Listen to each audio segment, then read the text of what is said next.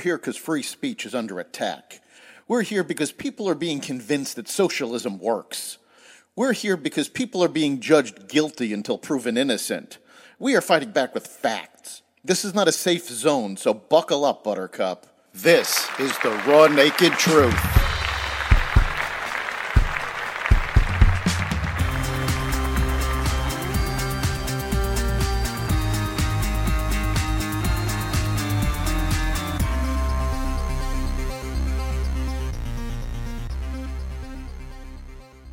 Inflation rising slowly.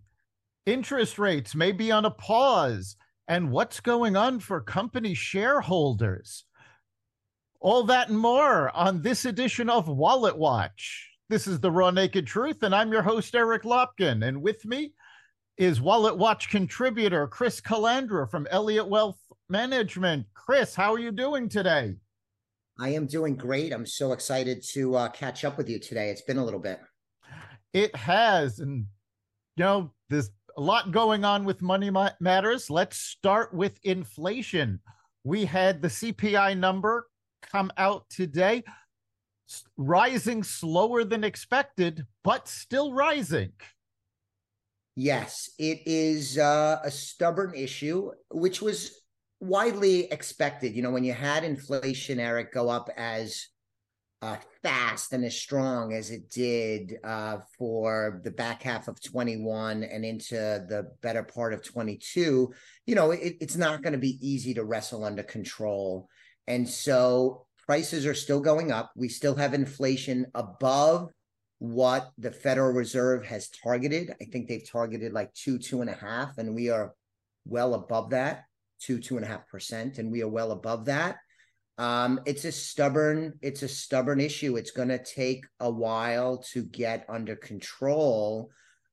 But on the positive side, Eric, is that the trend is your friend, probably is consistently since the end of the third quarter, early fourth quarter of last year, the inflation numbers have consistently come down. So the trend is your friend, and that's really helped the markets uh, mount a comeback over these last eight or so months. So that's the good news. Yes, I think it's important to point out, you know, what we really want to see at this point in the CPI uh, consumer price index and the producer price index are ideally negative numbers because when we have these, you know, oh, it's up 0.1% from last month it's up 4% from a year ago. Well, a year ago, inflation was up, what was it, 8 8%, 7%. So we're not talking about numbers that are going up a little bit from a zero point basis. We're talking about numbers that are still rising from what was very high inflation rates. Yeah, that's right. And uh, Americans are feeling this still in their pocketbook. To your point, with the the the most recent data that came out, uh, that 0.1 percent number is, as you said, it's an increase, which is bad, but slower than expected yep. and slower than it had been. So that's some good good news. The thing is, you still have food prices going up faster than that number. It's been offset by energy prices coming down, which is welcome news. I would think, though, that some of that energy uh, price coming down for Americans is offset with um, food and other items. So it's really, it's really a mixed mixed blessing. I guess it's good energy is coming down because usually the spring and summer there's a seasonality to gas prices often go up in the summer as Americans tend to drive more, as an example. Uh, but this is tough on Americans, especially at the uh, lower end of the economic spectrum. These are these are difficult times, and these are budget busting things we're talking about. And Eric, amazingly, I think we agree on this. I'm shocked at how little the media focuses on this and how little the Biden administration is questioned about this. Now, I think we know the reason. You and I are in agreement that the media is really an extension of the Democratic Party, the mainstream media, an extension of the Democratic Party. I'm still surprised that there's not more of a upswell of talk about the damage that this inflation is doing, especially to the lower rungs of the economic population in this country.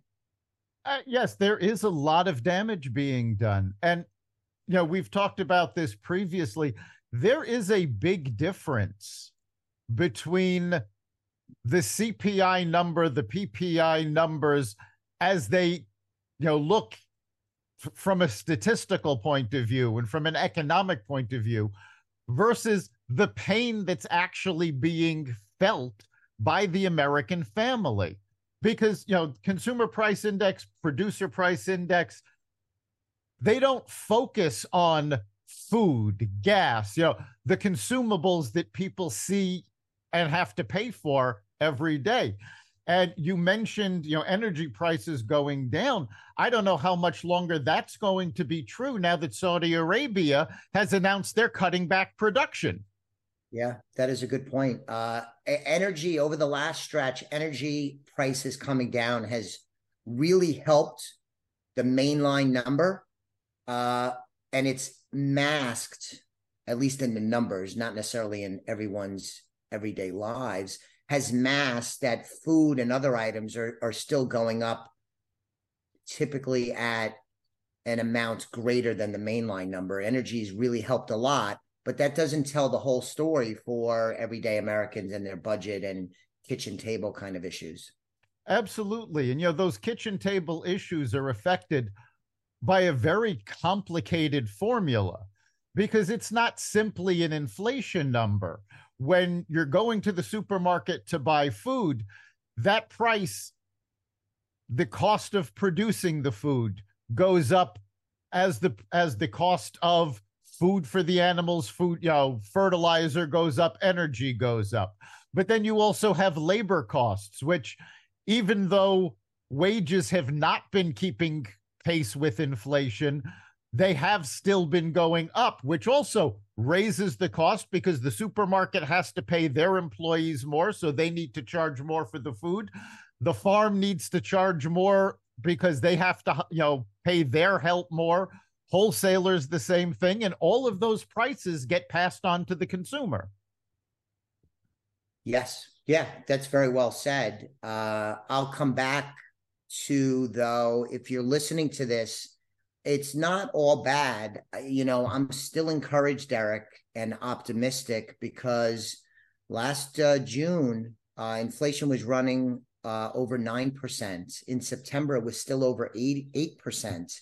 So, with the Federal Reserve raising interest rates, uh, really swinging into action in a strong way, we've seen the trend go from plus nine, plus eight to seven to six to five all the way down to four. If we look at May of 2022 versus May of 2023, inflation's 4%, which is still high and still doing damage like we talked about. But we are making progress. Uh, we are making yes. progress. And, and that is something as, as negative as we're talking about is, is um, a good thing. And where we are today, most people, conventional wisdom would not have predicted that we came that we would come as far as we've gone on the inflation front. We've made up a lot of ground in a short period of time, and that deserves some celebration too, I think. It does. And I think a lot of the credit for that goes to the Fed raising rates as aggressively as they did. And Absolutely. of course, the Fed is today starting a two day meeting. They're expected to pause those interest rate hikes. However, foreign feds over the last week and a half surprised the world with in, more interest rate hikes. So, do we have a feel for are we doing better than the rest of the world that we don't need those hikes anymore? Or is this just a temporary breather for the Fed to take a look and see where we are? Yeah, a couple of things to unpack. Eh, you know, uh, different countries have different situations, but um, the inflation and we're doing much better on the inflation front than a lot of other Western democracies, uh, like uh, the United Kingdom. You know, they have a much nastier problem still with inflation than we do. So, you know, they they have their own troubles. I think inflation is like over 7% still in the UK. Um, so they have a they have their own set of problems. So the pause that's expected the Federal Reserve to make, this will be the first time that they uh, don't raise interest rates in quite a while. Uh, I don't forget the numbers, but I think they've raised the last nine or 10 meetings in a row, um, is a reflection of the trend that we've talked about a few times already today, Eric, combined with them wanting to wait and see how things play out. Because when they raise interest rates, they're trying to cool off the economy, slow the economy to help bring inflation down. But it takes some time for that action to work its way through the economy. And it seems appropriate to me. I know it's sort of sport to complain about the Federal Reserve, and they're often easy targets.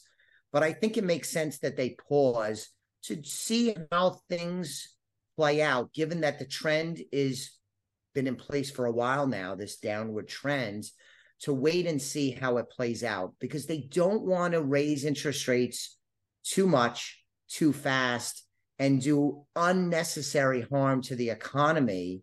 Uh, so it's a delicate balance they're trying to strike. But again, it seems to me appropriate that they pause to see how things play out over the next couple of months and how the previous interest rate hikes work their way through the economy and how they impact inflation over the next few readings. Yeah, I think you're absolutely right on that. You know, Fed bashing has become a popular sport. Oh yeah. And, and but the and you know, the problem is the Fed is a reactive entity.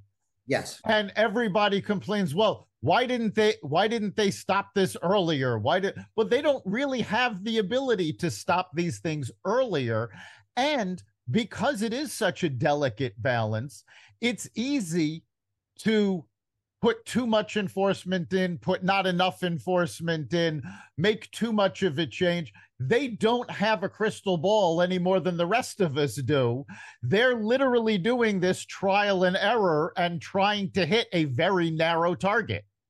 Yeah, absolutely. Uh, I think it's clear, and most people would judge them badly for the lead up to this rampant inflation that we had. And I would imagine even um, Chairman Powell would agree with that. I mean, they they missed it. They did. But I think over this stretch, as they swung into action, as I said earlier in our discussion, it seems like they have a chance to pull off a pretty nice win. I did a podcast a few weeks ago, Eric, on my show, the Simply Financial show, and talked about dreaming of a soft landing. And I think the Fed is in a position to uh, do a soft landing, which means that they raise interest rates, get inflation under control, hurt the economy and weaken the economy, but not to the extent that you tip it into a nasty uh, recession. And you're kind of threading that needle really, really well. It seems like they are set up to thread the needle and create a soft landing, which would be a big win for the Federal Reserve, especially coming off of the big loss that led to this mess in the first place. Uh, yes, I would have I would have bet that they weren't going to be able to pull it off, but they've done actually an excellent job. So as we said, you know, Fed bashing has be, has become a popular sport, but we really do need to give credit where credit is due. They have slowed the economy enough that inflation is dropping, but we have not gone into a recession, although there are still people that say a minor recession is, you know, on the you know, on the horizon. That we'll have to see.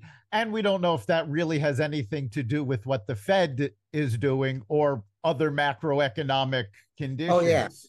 Yes. They get a lot of credit, but supply chain easing up, post pandemic, getting farther from the uh, the uh, ramifications of the economic shutdowns and the pandemic. You know, in some ways, they do have their wind at their back, but it seems like I mean, listen, they could blow it and and and things could turn badly.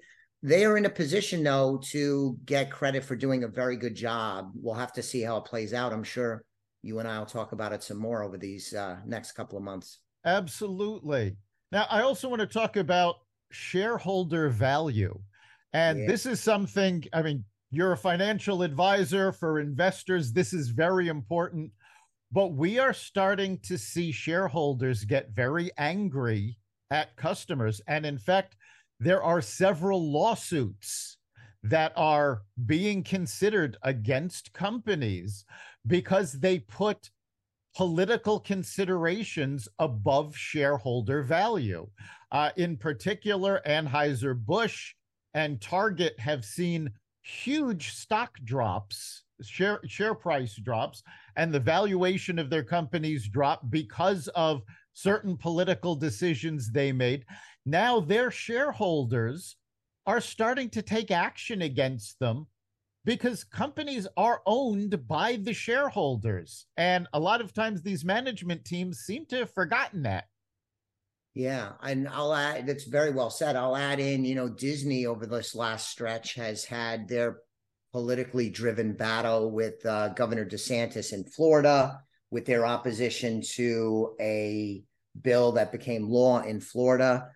You know, a, couple of things. If we pan back a little bit, Eric, and look at this a little more globally, if you will, coming out of the 70s and the 80s was this idea of shareholder that the shareholder's interest reigns supreme over other interests. And i'm thinking about you know i'm 52 the very influential movie wall street uh, with michael douglas and charlie sheen and uh, michael douglas's character gordon Gekko is often kind of represents the negative part of the greedy 80s and he famously said you know greed is good but it, it kind of is an indication of this shareholder. I mean, yeah, shareholders' interest come first. That has been changing, Eric, where you're substituting shareholder in terminology when corporations think about what they're doing for stakeholders. We want to yes. take good care of our stakeholders. And they've kind of spread out the priority prioritization between shareholders, but also employees, and also other considerations um, ESG, being a good citizen, uh, other political or societal kind of initiatives. And it puts companies in a very difficult position because when they were only looking out for the shareholders, your decisions become a little easier. Even if they're wrong, they're easier because we're going to serve the shareholder. We're going to serve the shareholder. We're going to serve the shareholder. But now that you have all of these competing priorities, it's really difficult for companies to figure out how to balance the various stakeholders. It's not easy. I feel for them. And as you described, a number of companies have gotten themselves into trouble. And you cited some great examples. There are other examples where companies didn't do anything and they had uh, open revolt of their employees complaining that the company did not take a stand on an issue that they thought the company should. Uh, so it's a little like a rock and a hard place. It's it's it's pretty nasty when a company doesn't perform well. The stock price goes down, like in this short-term case of Anheuser Busch and Target. You know the shareholders are going to have something to say about it because they are paying the price for it. Absolutely. And you know, there's another side to this that I find interesting. There was a story on CNN that was covering what was going on with Disney. You mentioned their battle with Ron DeSantis. And CNN business reporters took a look at Disney and they came to the conclusion that the political fight with Ron DeSantis was actually calculated to hide the fact that their businesses were failing. Yes. So you've got all of these different audiences that a company has to deal with. And as a business coach, especially with smaller businesses, I always tell them, you know, you need to take care of your employees because the employees are the ones that are going to be taking care of the customers and the customers are going to be the ones driving values for the sh- for the shareholders that's right so i mean that's usually the hierarchy i take but there is a difference between taking care of your employees making sure you know they have a good experience working with the company and they're passing that on to the customer and jumping into every cause that an employee may feel they want to support. Yes. And it's a very fine line. So, as an investment advisor, how do you advise your clients to when these events happen, when these companies, the shares are dropping, when the prices are dropping? Do you look at it as a short term sale where it's a good uh, place to buy the company? Or do you look at it as a longer term trend where you see, well, if they keep going down this road, the shares are going to keep dropping?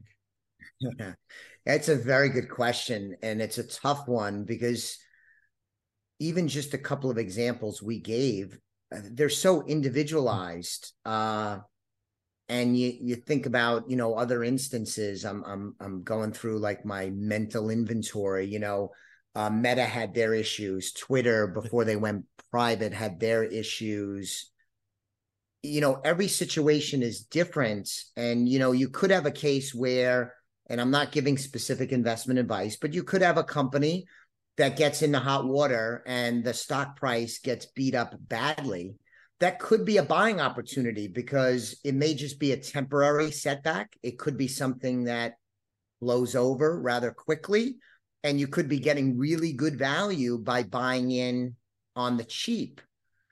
On the other hand, it could be a sign that the customers that are unhappy may not go back. I heard a good uh, interview, Eric, about one of these particular situations. I won't say which because, again, I don't want to give individual advice. But the person being interviewed was making the point that, hey, listen, customers are not happy. They're not buying the product uh, from that company, but they're still buying the product. They're substituting. That's the economic term. They're substituting. I, I, I still need something like it, but I'm not going to choose option A. I'm going to buy option B. Well, who's to say that even if everything blows over that you don't switch back from B to A. You might just say, eh, I'll stay with B. Not because you're still mad anymore, but just because I'll just stick with B. Uh, it's really a difficult question you're a- asking because every situation, every individual company is different. But generically, if you're in a diversified portfolio and you're taking good proven best practices to manage your money so you're successful over time, then much of this becomes sort of short term noise. Uh, a lot of people are not really investing in trading in individual stocks, including making short term trades. So that um, that is meaningful for a lot of people. But going back to your core question, it's really tough because all three of those instances we're talking about are all unique and you may come to different conclusions on all three, whether you want to buy, sell, or hold. Absolutely. Thanks so much, Chris. And of course, as we always say when we're talking about stock matters and financial matters, every situation is different. Check with your financial advisor before making any decisions. And that's the raw naked truth. You can catch every episode of The Raw Naked Truth and Simply Financial at exvadio.com slash podcasts, the Apple Podcasts app, Google Podcasts, Spotify, iHeartRadio, Stitcher, Amazon Music, Audible, and other platforms that respect freedom of speech. We'll see you next time.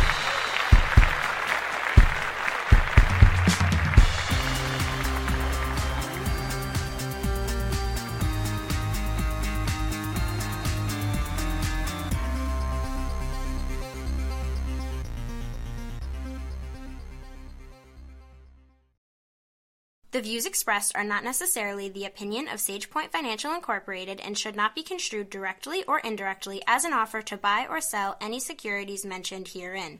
Investing is subject to risks, including loss of principal invested. Past performance is not a guarantee of future results.